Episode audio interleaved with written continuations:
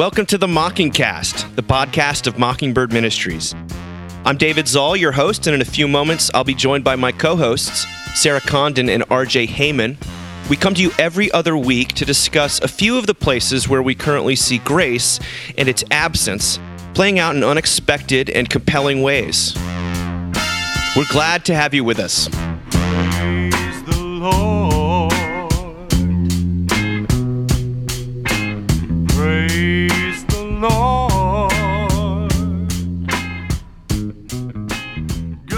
Happy New Year, you guys. Here we are, 2023. How are the holidays? How's the, what's your outlook on the new year? Give it give, give it to me. What what do you got? Sarah, what do you- resolutions. yeah, obviously. You've oh my got a gosh, lot of I, I have the to answers to aren't all you? those, even a resolution. So thank you for Really? asking. Yes, this is my first year to do a resolution. Um, Lay it on us. I did not think I would have another happy Christmas after we lost mom and dad. Um, Oh. And I thought if I did, it would be when I had grandkids. Like I was like, it's not going to be anytime soon. And I had such a wonderful Christmas. It was just even before we went to Disney. it was really really special and happy and like just so grounding. So thank thank God, praise God for that. I mean, that's been huge. Um, I definitely feel uh, like a weight has kind of more grief has lifted, and I think that's made a big difference. Like just kind of in the past probably two months. So that has just been um, incredible. But my resolution. So I don't know how open I was about this, but uh, some people turn to pills when they go through horrible things. Some people turn to the bottle. I went to Madewell, the store that you can buy cute clothes, and I bought like everything that they made in my size. Um, yeah, and it Madewell was my coping mechanism for a while, as were other places. Frank and Eileen, I see you, girl. Um, I spent Retail a lot of money as they retail therapy, as yes, they say. which everyone will say like, oh, it's so much better than you know a substance, and it is, but it still costs things. So my New Year's resolution is I'm not allowed to buy any clothes all year. Because all year, All year. a whole year. all year, y'all. I have so many clothes. Like I, I really have to take a step back. So, um, Well, now that you've said it to however many people are listening, I'm held to it. Sarah, you're you're held I'm to held it, to it. Yeah. or you'll just be made When you fun see of when you incessantly see every Sarah time. in, in I. Aeropostale, rebuke her. yeah. I mean, Now, for Sarah, so many reasons. That looks like this season. I don't know what. right. right. So- When she- yes. that's my that yeah i it's it's been um it's been kind of freeing you know i went in uh Anthropologie which i love to spend money on and their clothes are very expensive um a couple weeks ago and i had this sense of freedom that i literally just didn't have to look at anything There you so go. so we'll Freedom. see the We'll see. enabling word. Before before we hear from uh, the Reverend Heyman, RJ. um, what's your what's the hot take on on Disney? What what what, what do people need to avoid? Tell us tell us what I'm supposed to be Dave, going there I, in a I few wanna months. Say this, Tell me. and I and I say this knowing that you haven't you done you've done Disney when the kids were younger as well, right? yeah, and I'm about to. I'm almost likely going to do it. It. My youngest has never been, and he's Okay. seven, and he's obsessed. Okay. So Because I remember a video of you dancing, pushing a stroller in to Magic Kingdom. Yep. Yes. Yep. Yes. I thought of that it was joy. That was a total joy moment. Yeah. So my read on Disney is you're a psycho if you got a kid that's young enough to be in a stroller. If you're going to Disney, no offense, Dave. I think you're a total psycho. And I think if you bring a baby to Disney, CPS should come do a clean sweep and take the infant from you because you're not a fit parent. No, the So kid who was my- in Sarah, the kid who was in that stroller, Uh-huh. our, our second child, it was the most epic meltdown of I think Oh. all three of our children. I've never experienced Perhaps I mean, of all full time. body spasms, scratching my face as we were trying to leave. It was Yeah. I I I, I sign on to what you're insane. saying. No, it's like at 4 p.m. Everyone it becomes like the Hunger Games. You know what I mean? Like it Right. just gets really. It's like no, it's like purge. It's worse than that. Like at 4 p.m. all the families turn on each other at Disney, no matter where you are.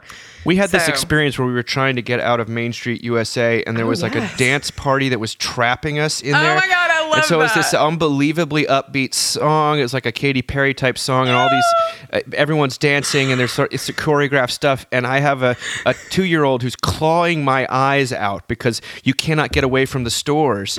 And uh, Kate just, uh, my wife always says, you know, that was that was the low point. Like I don't think I we get it was hell, hell Yeah. to that upbeat to Yes. be trapped and uh, Totally. people crushing Literally in on you. trapped by choreography. I mean, Yeah. that's just Well, hey, Mr. Heyman, I saw a picture of your church on Epiphany Sunday, jam packed. RJ baptizing the entire world and doing. it was seven, right? looks like he's doing Seven, his yeah. job. Yeah, That's amazing, It was, RJ. it was Not emptying really, the church after all.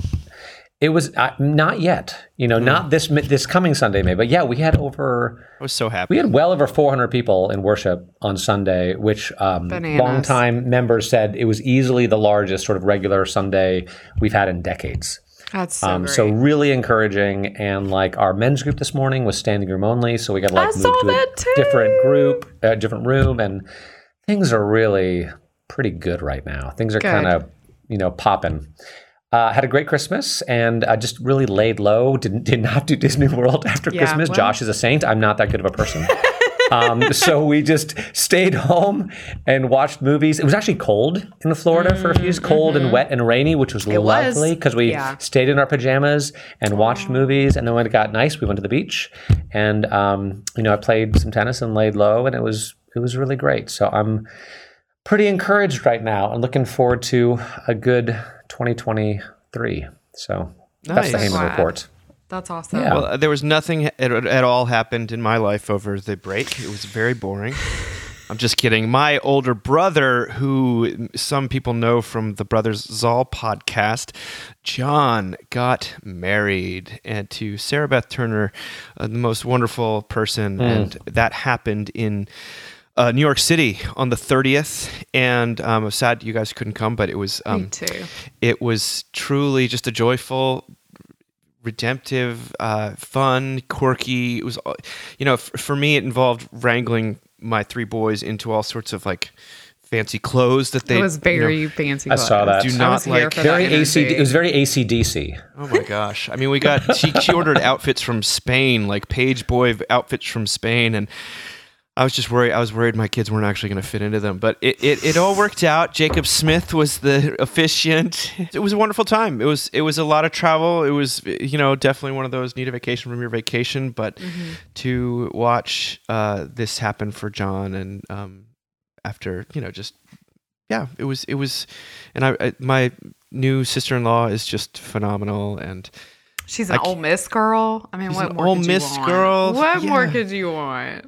It's it's been yeah, and then to take take the boys There might through. there might be a God. There might be a Right. God who There actually is on our God. side at least some of the time. And he Well, sends Ole Miss girls.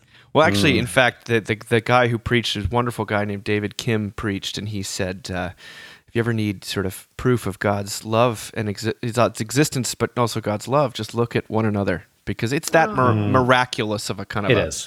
It It is. is. set of circumstances and if uh, but so that was us and now we're back and sarah you sent us the the, the, the funniest video um i Oh, loved yeah. it stephen colbert um uh, she, he was uh, uh, interviewing uh, Quinta Brunson, who's from Abbott Elementary, and who's really that, Mm-hmm. the that creator and director and everything of Abbott Elementary. Yeah. and she just you know they, they've they've done extreme. It was a very good year for Yeah. anyone Yeah. involved with that show, the Golden Globes. They just have won y'all bunch- watched this show before? I have not gotten there, but You um, have to watch it because neither of you really went to real public school, and it's so f- deeply familiar to me as a kid who went to real public school. So really. You got to watch it. Yeah. Well, he's speaking with her, and he's um, she's dressed to the nines, and she looks Yeah. amazing. And he says, yeah. he says, 2022 was a big year for you. You won an Emmy. You were named one of Time's 100 most influential people, one of People Magazine's People of the Year. Do you feel the need to one up that? And she responds immediately. She says, "I want to one down it. I want to. I want to rest. Last year was such an incredible year for everyone, for myself, for my show, for my family, for my friends, and I love sleep." Today I slept before I came here. I took a nap. I'm normally not a napper, but I did one today. I did it for 30 minutes. Woke up feeling recharged and renewed. So I kind of want to get into naps this year. That's my goal. See what naps can do. and you know, that. we just released that uh, amazing sleep issue of the magazine, and we highlighted the the nap ministry, which I think we talked about ages ago on the Mocking Yeah. Cast. Um, but sort of naps as resistance, naps as grace, naps Yeah. as sort of just uh, reclaiming the human being versus the human doing. But Sarah, tell me why you why you liked this video so much that you sent it to us. I loved the the quick response of like I'm gonna wind down. Um, and I I know that she is incredibly accomplished in ways that n- none of us will be, but um, to me the winding down just hits this note that's so familiar to me of like who's in front of me that I've been given to love and take care of versus like what are all the like accomplishments that I'm gonna you know, in in whatever professional capacity I'm in, and that you know that plagues church workers just as much as it plagues. I mean, it plagues clergy as much as it plagues anybody else. You know, what if what if it's this year is not me trying to you know um, lay out some arduous pyramids that I've got to climb? And what if instead it's these people in front of me that I've been given to love? And so I, I kind of heard that um, in her in her talking because she did talk about it was interesting. It wasn't just I'm tired it's my friends are tired my family is tired the people I work with are tired and um, so you can tell she thinks a lot about those people Yeah. and I just there was something about that that was really touching to me and, and really relatable. I mean, I'm you know I I my own life has made such a huge shift. You know, um, I mean, I feel bad saying this in front of Dave, but I haven't written anything for the website in such a long time, and it's hard for me to imagine writing right now. It's still hard for me to imagine writing, right? And at the same time, like my my big responsibility today at home has been making sure that all the cheerleaders at the kids' school have homecoming moms. And that feels sweet and tender and connected and like what I need. And so I, I you know, I, I realize I'm reading a lot into what she said, but for me, that it just resonated in that way. Well, it's it's very countercultural in what she said because Yeah. some would say that she's her star is rising so much that she can't, uh, you know, a, a Right. football player. Don't lose this opportunity. Yeah, what a a, football stupid player. thing to do right now. Anyone in sports yeah. is like, this isn't going to come again. You know, you Yeah. better maximize your potential. Yeah.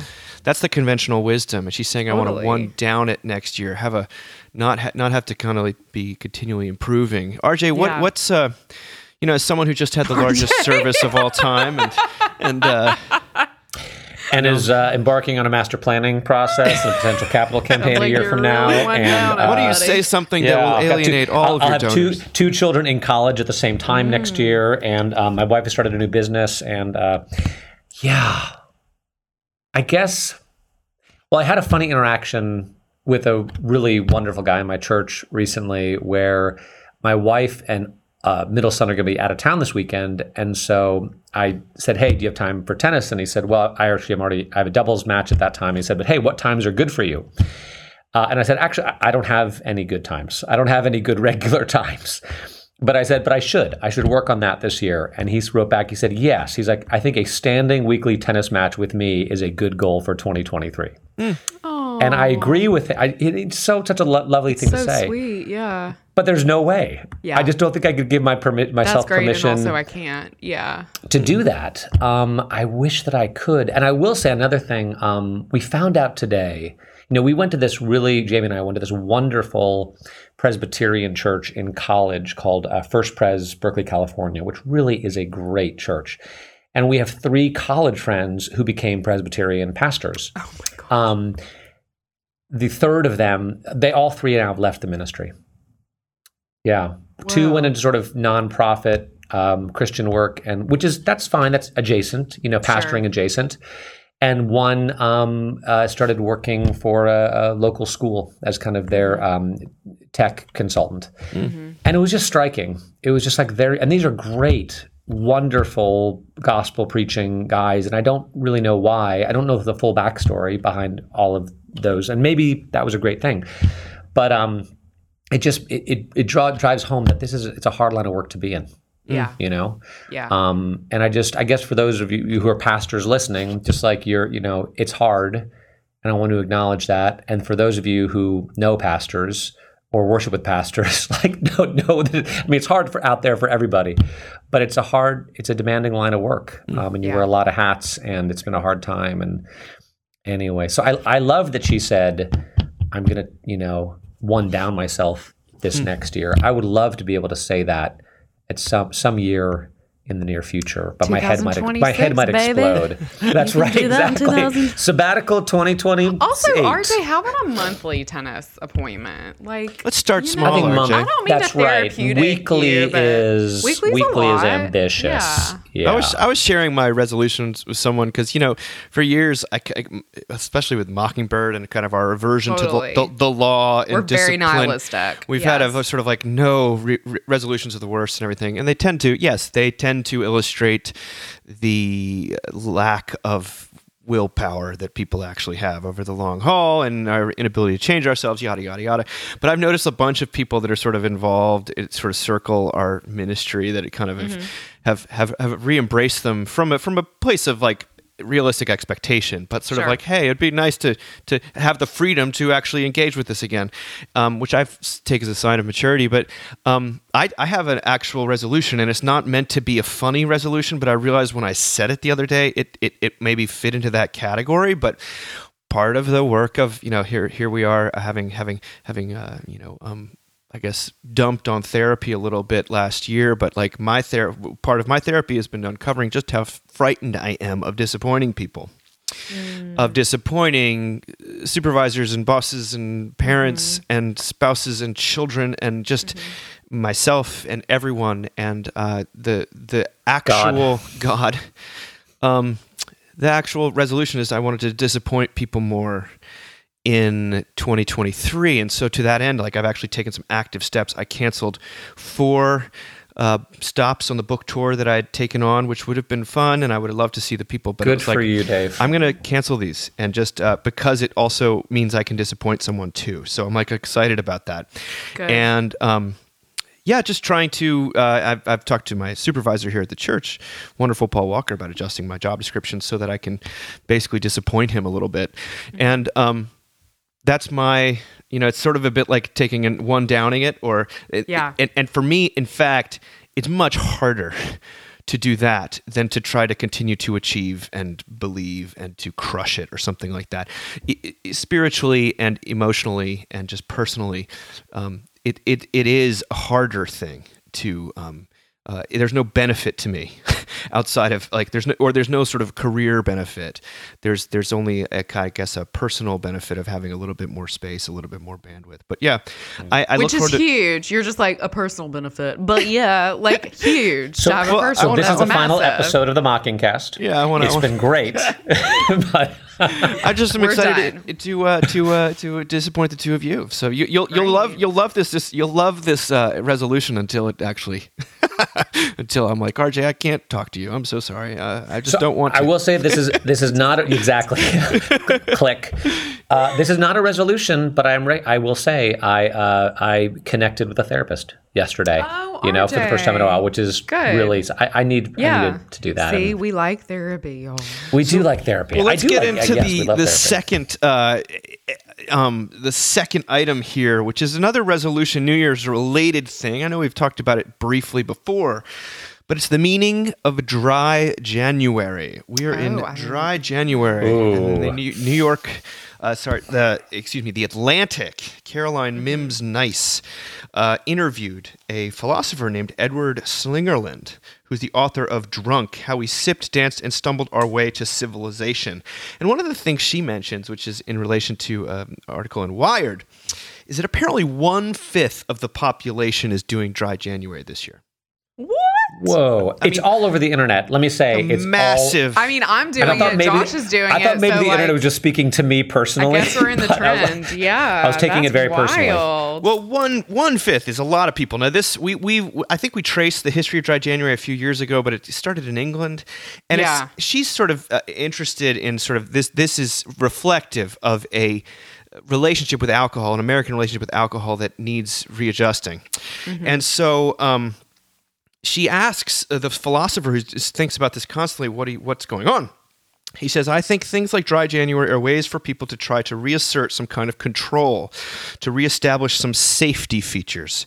And the safety features around alcohol that he feels had been removed were when we distilled things and made them more powerful, and when, you know, lots of uh, people don't drink, they drink alone, and, and, and all those sorts of things. He says, I refer to alcohol as the king of intoxicants because it's far and away the dominant intoxicant that's used across the world throughout history. And there's a good reason for that. It's very easy to dose. It has very predictable effects across individuals. It's easy to make. It goes well with food. There's a reason when, when you go to a restaurant, you're given a wine, not a cannabis list. Now, nice. It's common. she says, with the pandemic in particular, there's been a problem of overconsumption. But at the same time, there's also been a lot of loneliness. It almost feels like alcohol in moderation could help us with the latter, with loneliness. How do you think about the overcompensation problem versus the social benefits? He says it's tricky. The pandemic was basically a natural experiment that you would never get human subject approval for. Let's see what happens if no one's allowed to leave their house, but they can order a case of tequila from their local taqueria. It was the extreme version of drinking in isolation, which was really unhealthy. People tried to keep using alcohol in a social way with things like Zoom cocktail hours, but that didn't work very well. In fact, there's a new study out by researchers, including the University of Pittsburgh's Michael Sayette, uh, that in face to face social interactions, alcohol is very helpful. It relaxes people, it makes them far less self conscious, makes them bond better. They, but they found that in online interaction, it actually has the reverse effect. It makes you more self conscious. Then she asks, like, well, what do you do? She says, you mimic healthy cultures. Some cultures do have healthier drinking practices than others. Anthropologists refer to Northern versus Southern European drinking cultures. Northern drinking cultures tend to be binge drinkers. They tend to drink hard alcohol primarily, often in groups of men by themselves or women by themselves alcohol is forbidden to kids. It's kind of taboo, and the purpose of drinking is to get drunk. Uh, Southern European cultures, it's much more social. There's a frown on getting drunk, but people drink with their grandparents, etc. You know, the French, Spanish. Um, but then he says this, Sarah, and this is interesting for, for you and I in our current sort of role. Anglophone college culture is kind of the worst version of northern drinking cultures. Oh man. Because it's kids without fully developed prefrontal cortexes doing it, and they're drinking distilled liquors. If you want to design the unhealthiest drinking culture imaginable, it would be college drinking culture. I agree with that. By the way, I I, Yeah. I see that the the I mean I uh, I remember being at uh, the president of the University of Virginia here had called a bunch of ministers to to talk about sort of the culture of what goes on at the university and how to help the kids spiritually and there's a lot of talk about assault and sexual assault and that was a real problem here and other things but I there was an unwillingness to to talk about binge drinking which to me was inextricably linked and was the big elephant in the room that like right. it, that that I mean I, no one wants assault but um, Right.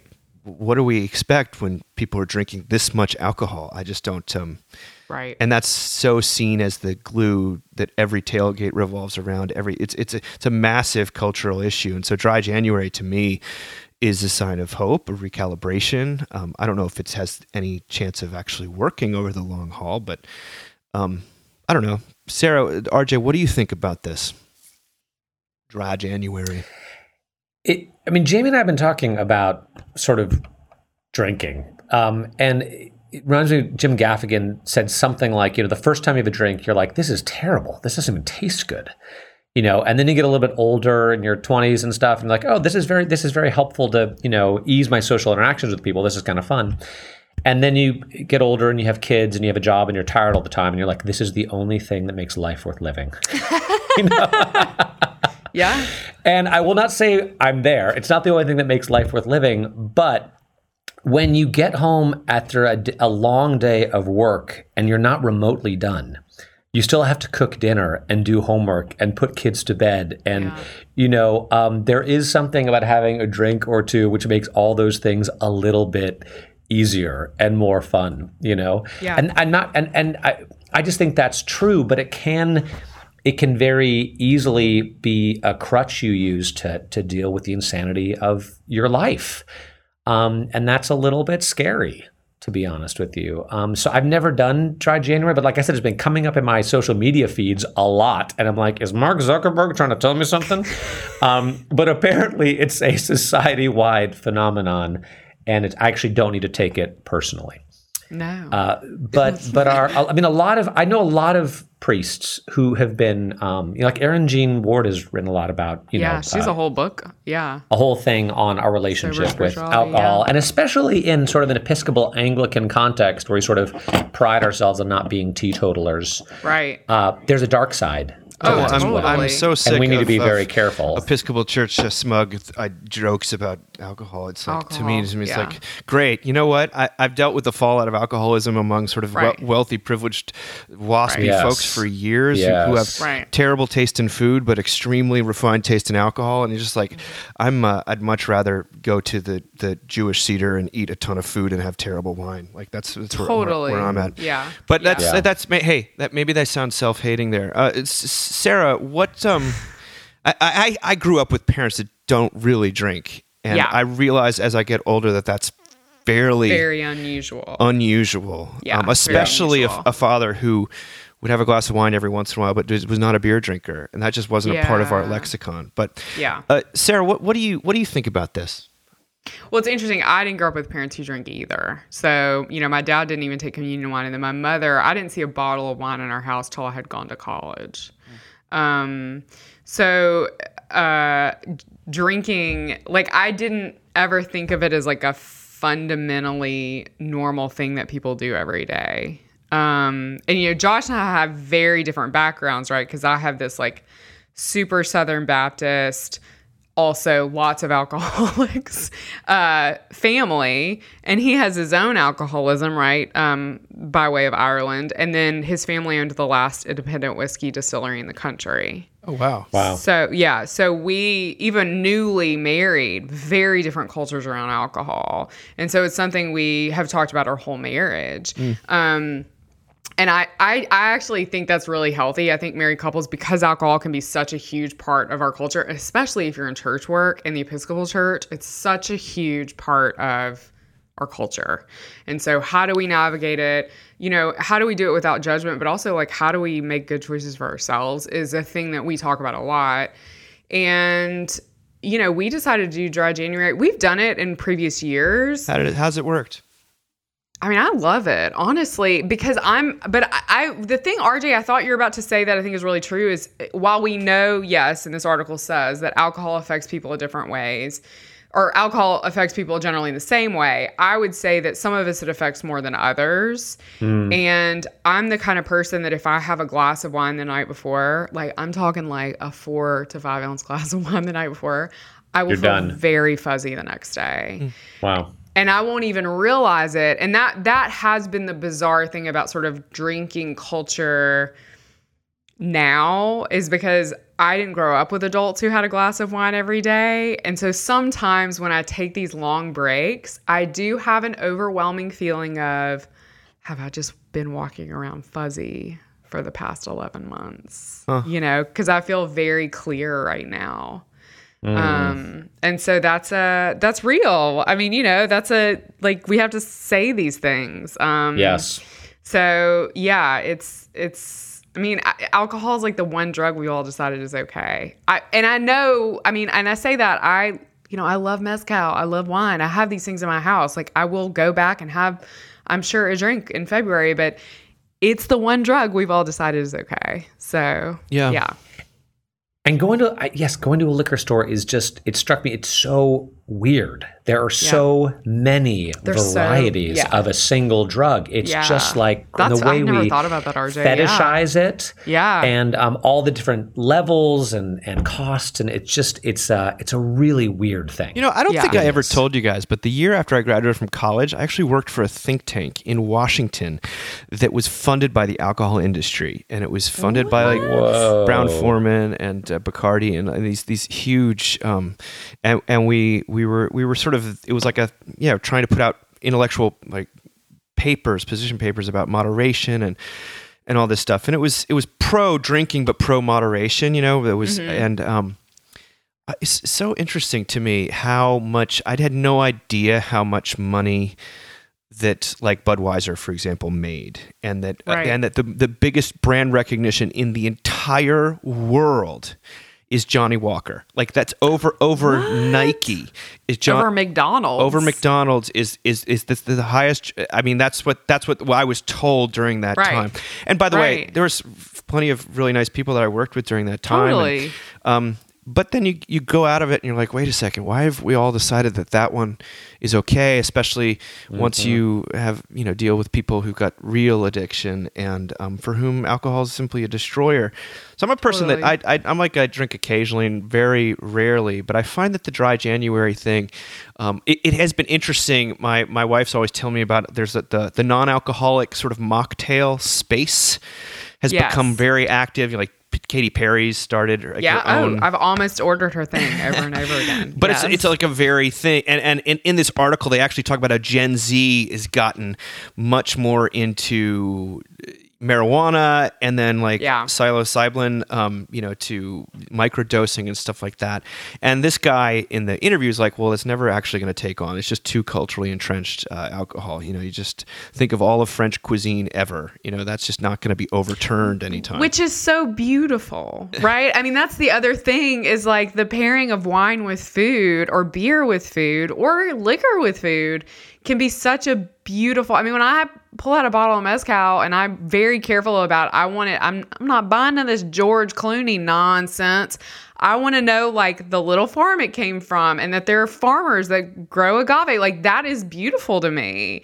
So it's you know, and it's, all also there. it- it's also indicative. It's certainly time tested. time Yeah. tested. It goes back a long time. But it's It's like the hymnal. its Yeah. popularity attests to the fact that life is Predates life is hard and it's full of pain and people Yes, it is. people want to Need take a little the relief. edge off and a little relief and so I don't you want to sort of as a pastor uh, or a Yeah. pastorally oriented person you want to be like you don't want to blame people for wanting to ex- Oh my gosh, to, to, no. to also be able to connect and that you see people No, who are so yeah. uptight and anxious and finally being able to talk and this guy's book basically says that without alcohol lots of social progress would have never happened um, and the church you know totally. was it has a wine at the center. So like, it's, Oh, well, I just so yesterday I, w- I had my first lunch back with my students, and one of them was talking about. I mean, they take these incredible history classes and and one of them was talking about there was some big big questions class and and the the question was basically like, how do you get people to care?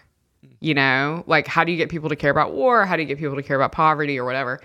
And so they're all talking and and then finally, you know, one of the other students is like, "Well, well what was the solution? What did you guys come up with?" And they were like, "Oh," and I was like, "Suffering."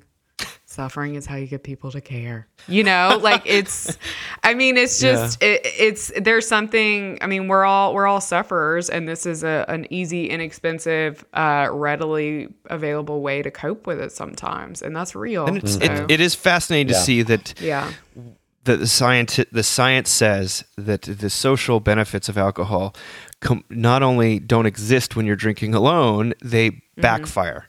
And Yeah. so you have people during the pandemic already cope the, the very thing that they're using to cope is making the problem worse. And that's Yeah. I think we've seen a lot of that and people who are in, in people work or church work or therapists like it, it, it, it, it didn't just not help. It it made things a lot worse. And and so the it, it, com- the combination of like anger and alcohol I, usually when I've been dealing in the past with people who are supremely angry um, at either blowing up at you at church or online or terrible things um, look for the alcohol Yeah. and, and just just before Yeah. you Follow before you try to engage them on any other level you need to Yeah. see if that's just a, a, a a tip from uh, I guess 43 Pro years of, of living. Um, this next item is from Freddie deBoer, who we've talked about before. He's this very f- interesting um, kind of a commentator online, and he wrote something called "The Creative Underclass is Still Raging." He's right. The internet famously is full of negative emotion, and there are all kinds of angry people on it. You have conservative anger over an evolving culture, liberal angst over the continued salience of reactionary populism, leftist fury over our, over our inability to make anything happen. You have impossibly defensive stands taking to the digital ramparts to defend their favorite pop singers, and you have the wails of those whose favorite art forms are dying. You have angry conspiracy theorists and angry fact checkers and angry gamers and angry Redditors and angry feminists and angry libertarians and angry anarcho primitivists and angry guys That's with me. and angry guys with podcasts who are under the misapprehension that they're funny. That's y'all. when it comes to anger online, our cup overfloweth. He says, I have no possible way to be scientific about what I'm going to lay out to you, but I think that in the cacophony of constant online anger, there's a kind of person that plays an outsized role in the tenor of ugliness and resentment that permeates our online life. And it looks more or less like the creative underclass. I'm talking about people, almost always college educated, most gainfully employed, who have unrealized dreams in creative industries like movies, novels, journalism, music. They have positions in the world that are, by international comparison, quite comfortable, and yet they're angry all the time because of thwarted ambition and the sense that they were meant for more than comfort. Sometimes these people have actually tried and failed in various creative endeavors, but my sense is that many of them have never actually made an honest try at a creative field uh, perhaps too embarrassed to dream big and fail. They're nevertheless possessed of a deeply ingrained cultural expectation that they're supposed to desire more than middle class stability and the fruits of contemporary first world abundance. These people look out at the world filled with creators creating, look at the considerable benefits they accrue, and they want. They want what others have, and want breeds resentment, especially when it's so plain that some of the people who have succeeded have done so despite no clear advantage in talent, worth, or effort. And they have ample laptop and phone time, so, so much laptop and phone time, and are perpetually bored. It's all a recipe for an entire class of people who spend their time taking out the resentment engendered by unfulfilled creative dreams on anyone who they see as an undeserving success. Ultimately, I think all we can do is further commit to a project we should be engaged in anyway. Shattering the myth of just desserts, reminding people that they don't control their own destinies, insisting on the truth that chance and path dependence play huge roles in our lives, giving no ground to the myth of self of the self-made man. I believe I'm very good at what I do, but I'm exquisitely aware that if a few things had broken differently for me, I never would have enjoyed the opportunity to write as my only job. I wish there was a good way to drain the internet of all its envy and resentment. Until we find one, all we can do is remind people that what you do for a living is not a referendum on your value. We can and must achieve a world where everyone has food, shelter, clothing, but we can never achieve one where everyone enjoys public acclaim. And you have to find a way to deal with that. You wanted more and you got less, and it hurts. There's an article for you guys. Feels a little judgy. Maybe I'm like Okay. says says the guy who feels pretty good about himself. Like, Yeah. I would- you know, uh, I don't know. It's- That's it's- it's interesting. important. I think he's trying to wrestle with the fact that there is so much, and I cut out a lot of the article where he's there's more caveats, but Is he talking about himself though at all? Is Yes. he is he talking about a time? Does he talk about a time when he was similarly angry before he achieved glorious notoriety? Uh, yes, he does. But how do we account for the uh, uh, in, sor- enormous amounts of rage that we uncover? He says basically. It, Rage is is a is a constant across all corners of the internet. I was just when he says the thing about like if you drain the internet of like rage and envy, and it's like okay, so like I guess Mockingbird and J. Crew still have websites. Like I'm just like, what does that look like? Madewell, exactly, Madewell, sir? Sarah. They, they better. They're doing the work of the Lord out there. Okay. yeah. No, I just um I mean I hear him. Yes, everything he's saying is is yeah, there's a lot of rage out there, but you know, we all seem to carry a tremendous amount of it ourselves. Um and thank God I'm Christian. I don't you know, because for me, right, like I learn over and over again that uh I didn't earn my rage either, you know? Like um and I've I've actually been given the the the promise of hope in place of it. And so so my rage actually doesn't belong to me. Um and I think I used to to have a lot more rage. Uh I mean, when I was younger, probably before I experienced such great tragedy, it's hard for me to get as angry as I used to now. Um, Hmm. So yeah, I mean, it does make me so. So there's this one thought I'm having, and you can cut this out because this is like the Southern history moment no one asked for. But when the Civil War was being fought, and plantation owners who had enslaved people wanted, you know, people across the South to fight on behalf of the Confederacy, they basically made the idea of having slaves aspirational for poor whites. Hmm. And that's how they got them to fight. Like, well, someday, you know, which was never going to happen. And then a ton of them died in the Civil War.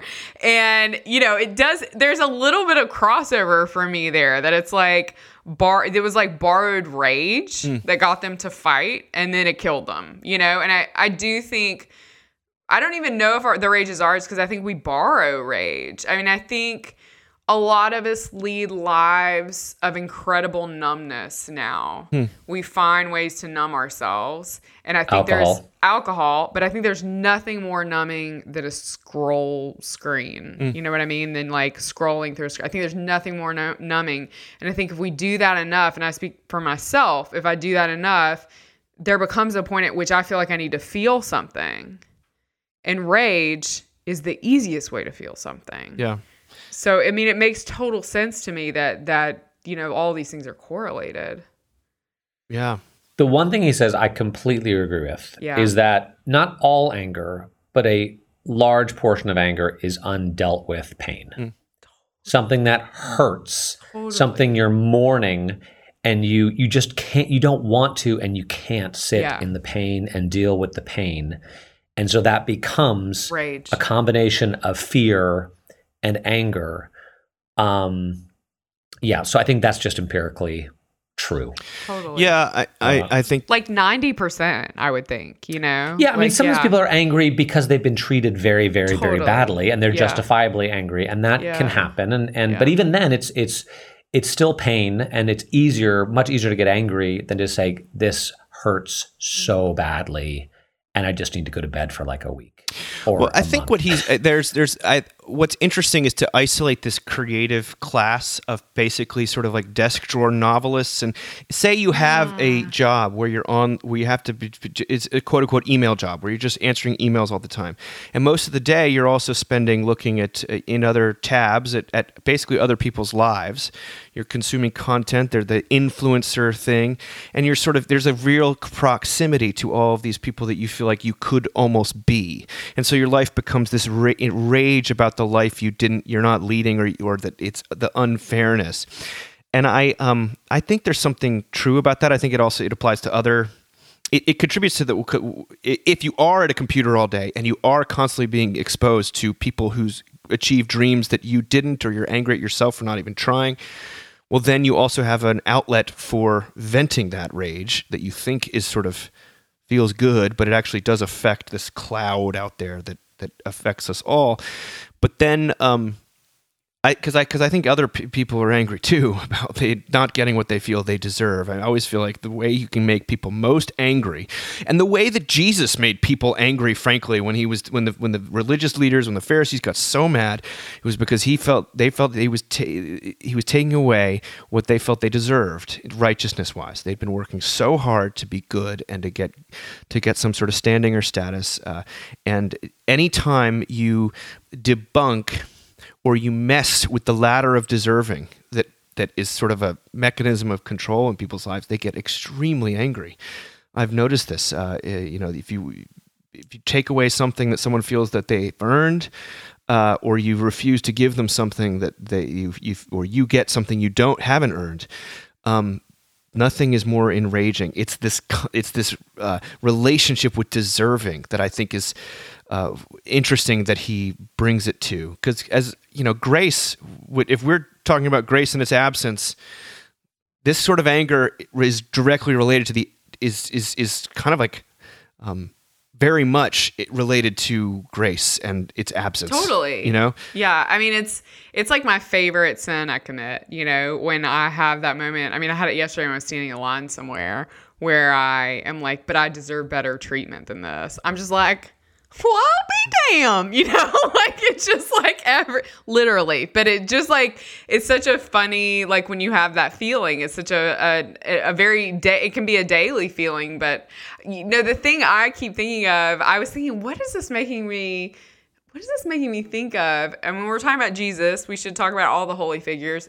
Beyonce had a song that came out um, a few months ago that was that was everywhere. Um, I don't think of you two as as fans, but I'm sure you heard the song "You Won't Break My Soul." And there were so many um, videos people did where they would use the the lyrics uh, uh, where she says, "Now I just fell in love and I just quit my job. I'm gonna find new drive. Damn, they work me so hard. Work by nine, then off past five, and then they work my nerves. That's why I can't sleep at night."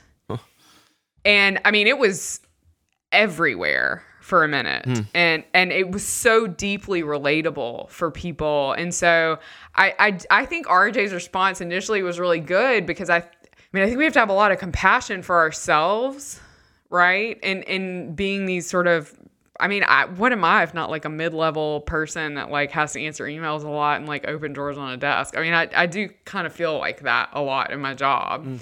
Um, and you know, I think a lot of us are in that boat, and and I think rage is pretty tempting. So He, he wants people to be to, to try to be more honest. I mean, he's like he's it's it's fine to be angry, but to pretend that you're angry about such and such an issue when you're really just angry about your life.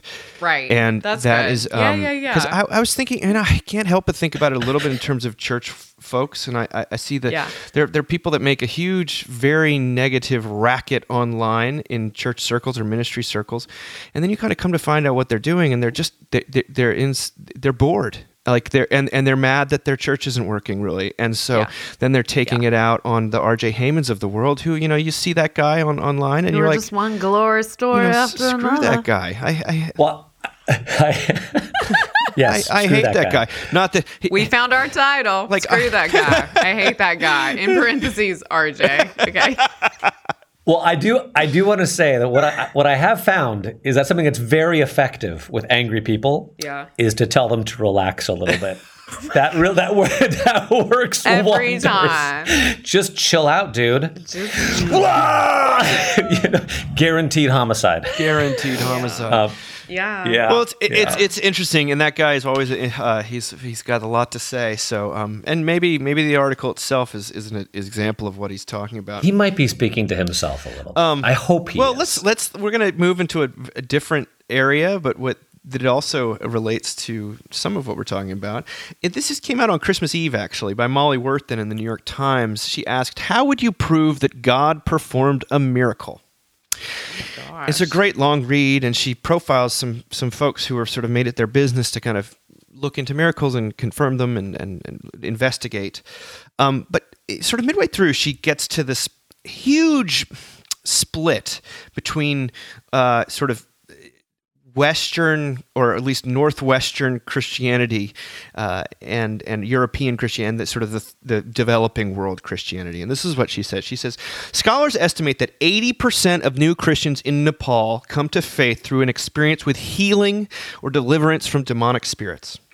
Perhaps as many as 90% of new converts who join a house church in China credit their conversion to faith healing. In Kenya, 71% of Christians say they have witnessed a divine healing, according to a 2006 study. Even in the relatively skeptical United States, 29% of survey respondents claim they have seen one. You can quarrel with the exact figures, but we are talking about millions of people who say something otherworldly happened to them. Yet most secular people, even many religious believers, are oblivious to this or shrug off miracle stories on principle as motivated reasoning, hallucination, or fraud. Then she talks about uh, a guy named uh, Ifeanyi Chinedozi. When Ifeanyi Chinedozi came to the United States for college in 2009, he was, quote, shocked as a young man from Nigeria at the discomfort in talking about spiritual experiences and marvelous things that happen as part of routine Christian discourse in Nigeria and across the world. Dr. Chinedozi went to medical school at Tufts University and is completing his residency in general surgery at the University of Maryland. He also leads a ministry called Healing Vessels International, which brings both prayer and medical resources to people in need. That's amazing. He has been a healing evangelist since the age of seven, when he said Jesus appeared to him in a dream and asked if he would like to heal people. In 2007, when he was in high school, a family sought his help to raise their mother, who had been declared brain dead, at the hospital.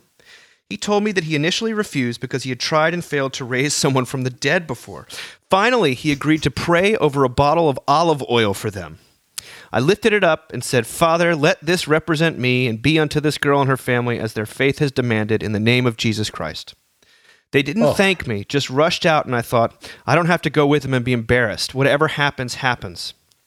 He heard later that the woman's daughter poured the whole bottle onto her while praying, that the woman coughed and opened her eyes. The family gave a party to celebrate her recovery, where Dr. Chinedozi said he met her. Dr. Chinedozi told me that his family and friends address him as a man of God, but he stressed that the woman's recovery proved that he has no special powers, not even superhuman faith. He told me, People say God only works when you have faith. I don't think that's true. God sometimes Ugh. overrides our unbelief and high mindedness and proves himself to be God.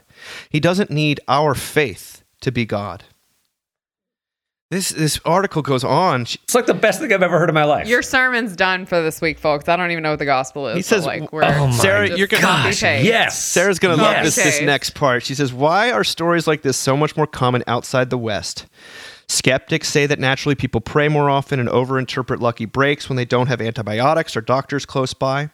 Although, White people don't like spicy food. although the raising that Dr. Chinedozi described took place in a hospital.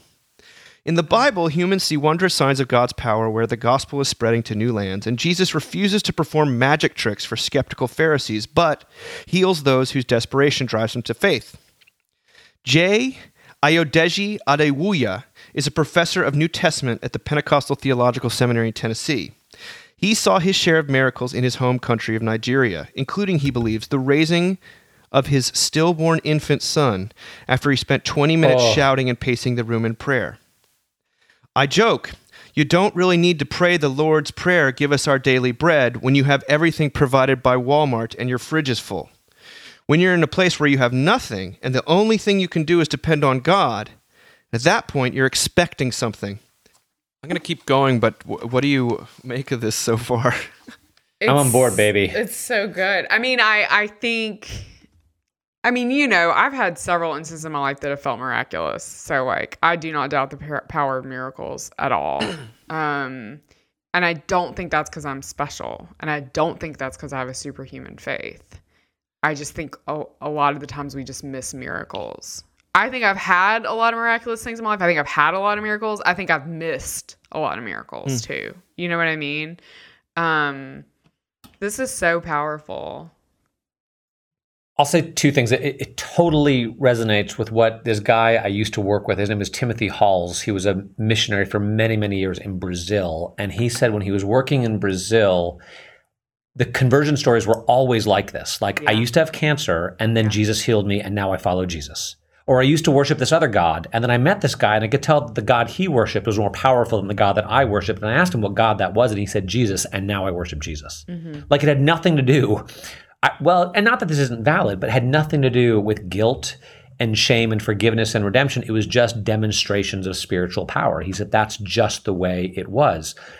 And I will say, on the other hand, I feel like there have been a few miracles in our midst recently here at church. Like one guy I know who couldn't get out of bed for a few weeks because he was struggling with vertigo. And then someone prayed for him and he seems to have been healed, That's amazing. you know, or, or, or a woman who dealt with, um, well, yeah, uh, bipolar disorder for years and years and years and years and years. In the last few months, she seems to have been healed. And another person I know whose son went struggles with mental illness and went missing, and they um, thought they knew where he was, and they drove to that town, which is a fairly big town, and they're like, "We don't think we'll ever find him." They pull into a park, and there he is. You know, like hun- hungry and skinny and cold, but they took him home. Um, these things do happen. You know, uh, And the, el- the Yeah. elephant in the room is one that Worthen addresses in this remarkable article. She said, If God can heal, then why does he do it so rarely? why doesn't he? The world is full of suffering people who pray with no relief. She talked to one expert who said, Even people who believe in miracles often don't pray for them because they're afraid of disappointment. I've had people die on my watch. It's incredibly painful. You ask, is it my fault? This uh, expert, Candy Brown, speculated that many Christians' belief that miraculous healing ceased after the New Testament times springs from, quote, protection against pain, protection against feeling ill will toward God or other people. It takes hope and vulnerability to be open to healing. For Christians, Worthen writes, it also takes spiritual maturity to remember that miracles are not the point.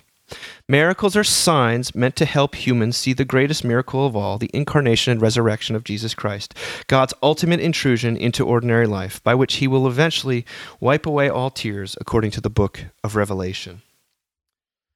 I'm uh, deeply interested in this because I mean I'm a I'm a person who, as RJ you just said, like I, I happen to really love talking about guilt and forgiveness and shame and all those things, but I I do notice that when we in our especially like a mainline tradition talk about like why aren't people coming to church? Like people are looking for god and they're looking for this. They're looking for relief from their pain. They're looking for supernatural healing. And if that's not just completely off the table or people thumb their noses at it and and she's saying millions and millions of people experience this and yet uh, westerners are we just thumb our noses at all of it.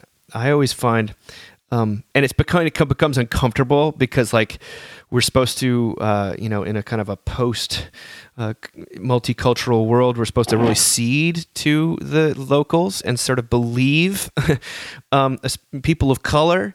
And yet here we are not believing an enormous part of their experience. I find it to be a, a- a- it needs to be pointed out that um, it- that takes a lot of hubris and a lot of col- quote unquote colonialism to dismiss out of hand. I mean, I've always told people I think that um, those when when you hear people say, "Oh, belief in God is just a crutch for poor people," I mean, I've heard college students and high school students say that to me, and you just want to say, well, maybe the crutch is actually all the money and wealth that is buffering us from our actual need for things, and that if when you when Or maybe, maybe you could use a I crutch I mean, because hey, your life is a disa- yes, if it's a crutch, sign, sign me up. Miserable. I love crutches. I love a cricket. Yeah, give me that's four. right. I'll find a Give way me a wheel- prop give me a- myself give me a up. wheelbarrow. Carry Put me in a wheelbarrow. Carry me. Carry me. me. I want one of those things like in WALL-E, you know, like where they just fill you up with soda all the time. Yes, please, unlimited Slurpees, Unlimited Slurpees. Yes. But you know what I mean. You want to say like maybe Yeah. people are a little closer to the reality of the world and life who Yeah. don't aren't surrounded by, you know, all of this material stuff. So I, I want to say, and I don't know when it happened exactly, but I completely relate to the whole thing of you. Someone is sick, or someone needs something, and you're praying for them, and you're, what is it? You're scared to disappoint them. You're scared to that God's not going to show up, and so you pray prayers like, "Lord, if it be Your will, Whatever you say. You know, Us to it- then I accept just your, pray- you know, you, Yes, Yeah. I exactly. And at some point, I don't know when it is. I, I didn't completely stop doing that, but I sort of did stop. I don't know why. And I just started praying for whatever the person needed or wanted. And I don't know what to say. And I don't feel embarrassed about it anymore. I'm not sort of, I'm I'm not as scared as I used to be that that I'm gonna um what is it that I'm going to disappoint God? That my lack of faith is going to be made evident? That my doubt is going to be I, that I'm going to look bad? That I'm going to make God look bad? I don't make Jesus We're look so bad. far I- I- I, guess from I've stopped praying- defending. I've stopped, I've stopped defending. him. right, right. It's like God's going to do what God's going to do, and He just tells us to ask for what we want. And sometimes He does it, and sometimes He doesn't. But What is uh, Bono says? Stop helping God across the street like a little old lady. Like it's uh, i he doesn't need your help. no, um, I think that there We need his. and and people say, oh well, this is such a such a strong ask. I mean, I don't I don't think we're in any danger of praying with uh, too much expectation. Like like. w- What do we have to lose at this point? Uh, uh, pray with faith. Talk to actually God, not not just an idea about God. I think. Um, I, I Yes. find, and by the way, this article, there's like five other stories that she tells of educated people from all sorts of uh, backgrounds who are like, and then the tumor turned into scar tissue, and we don't know what to make of it. But it just the the next day he was okay. Like Well, and I I mean I have a couple of different things I want to say, but I do want to say it's not always just physical, right? Like I think about Yes. that bizarre airport experience Josh and I had where we're like defending this woman we don't even know and like for me, that was like God using us in a miraculous way, right? And it was to protect her and to make her feel safe and to make these guys realize how sinful they were. Um, and that was what was ha- that was a miracle. That's we got to be a part of that. That's what was happening, you know. Um, and it turns out when God uses me in a miraculous way, He doesn't let me use the F word, which is crazy because I say it all the time. but it didn't come out of my mouth uh, then when I really wanted it. Um, but the other thing it makes me think of is this like this question because it was so weird to have you know my college students who are just they're so brilliant. They're this incredible university and to have them say like well what made them care? And the answer was nothing. And it's like well suffering. And it's it, and i i wonder i mean I, I think we can fetishize people in impoverished you know economies mm-hmm. because we can say oh well you know they you know they really know what it's like not to have anything. They really know what it's like to suffer. So that's why they believe in miracles. Right.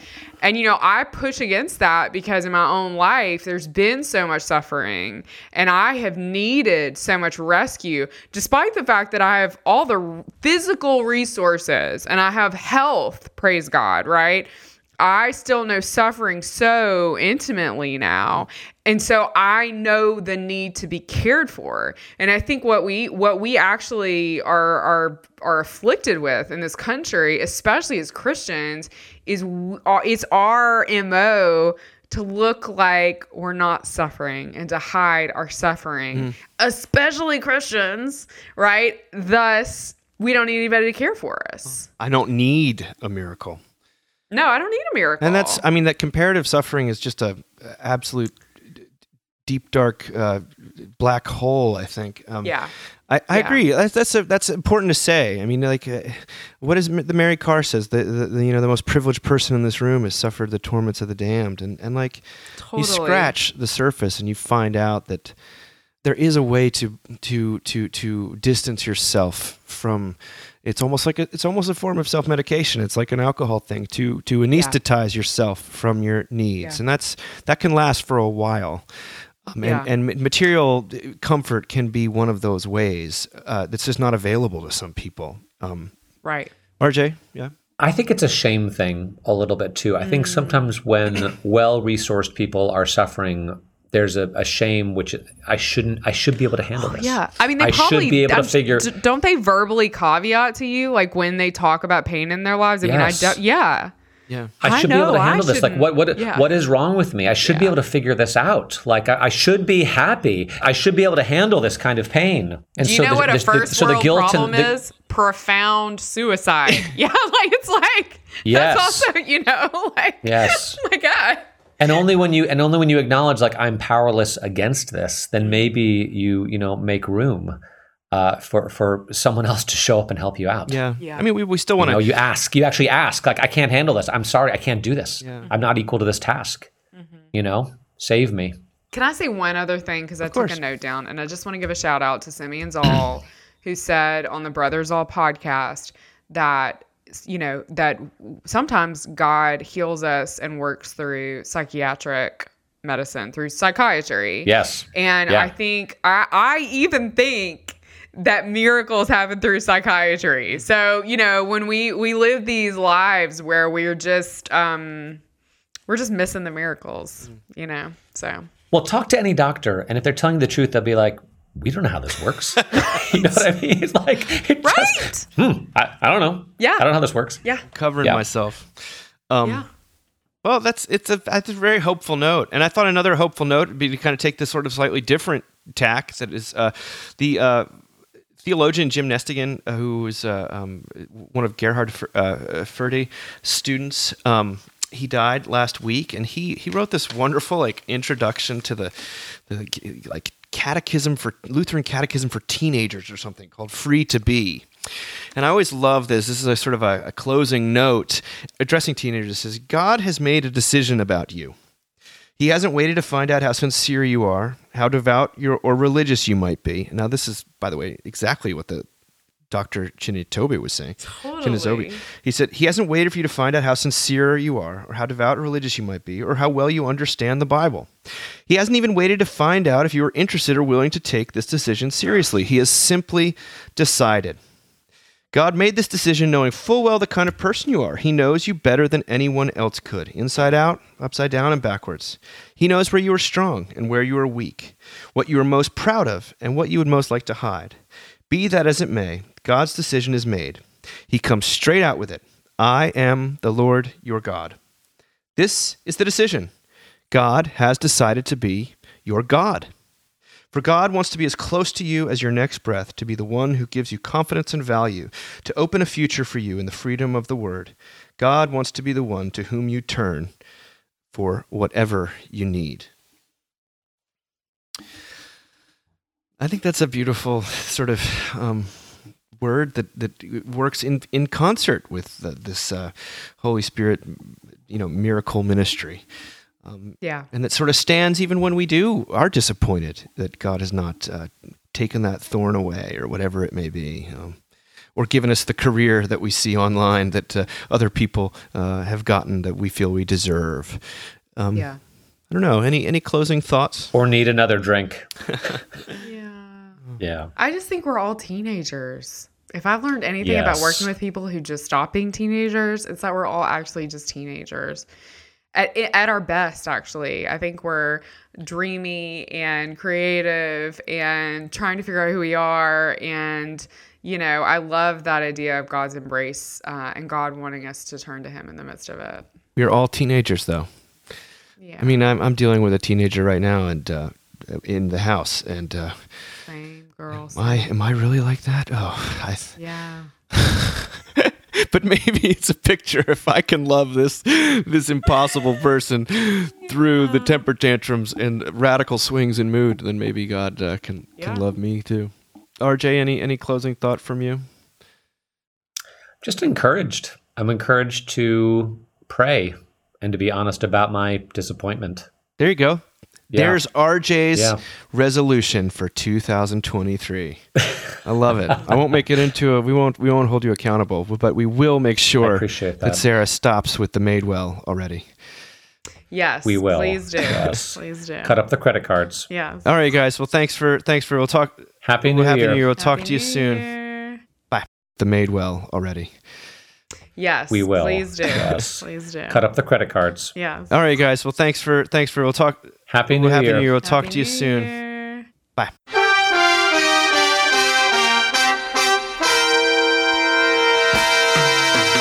Thank you for listening.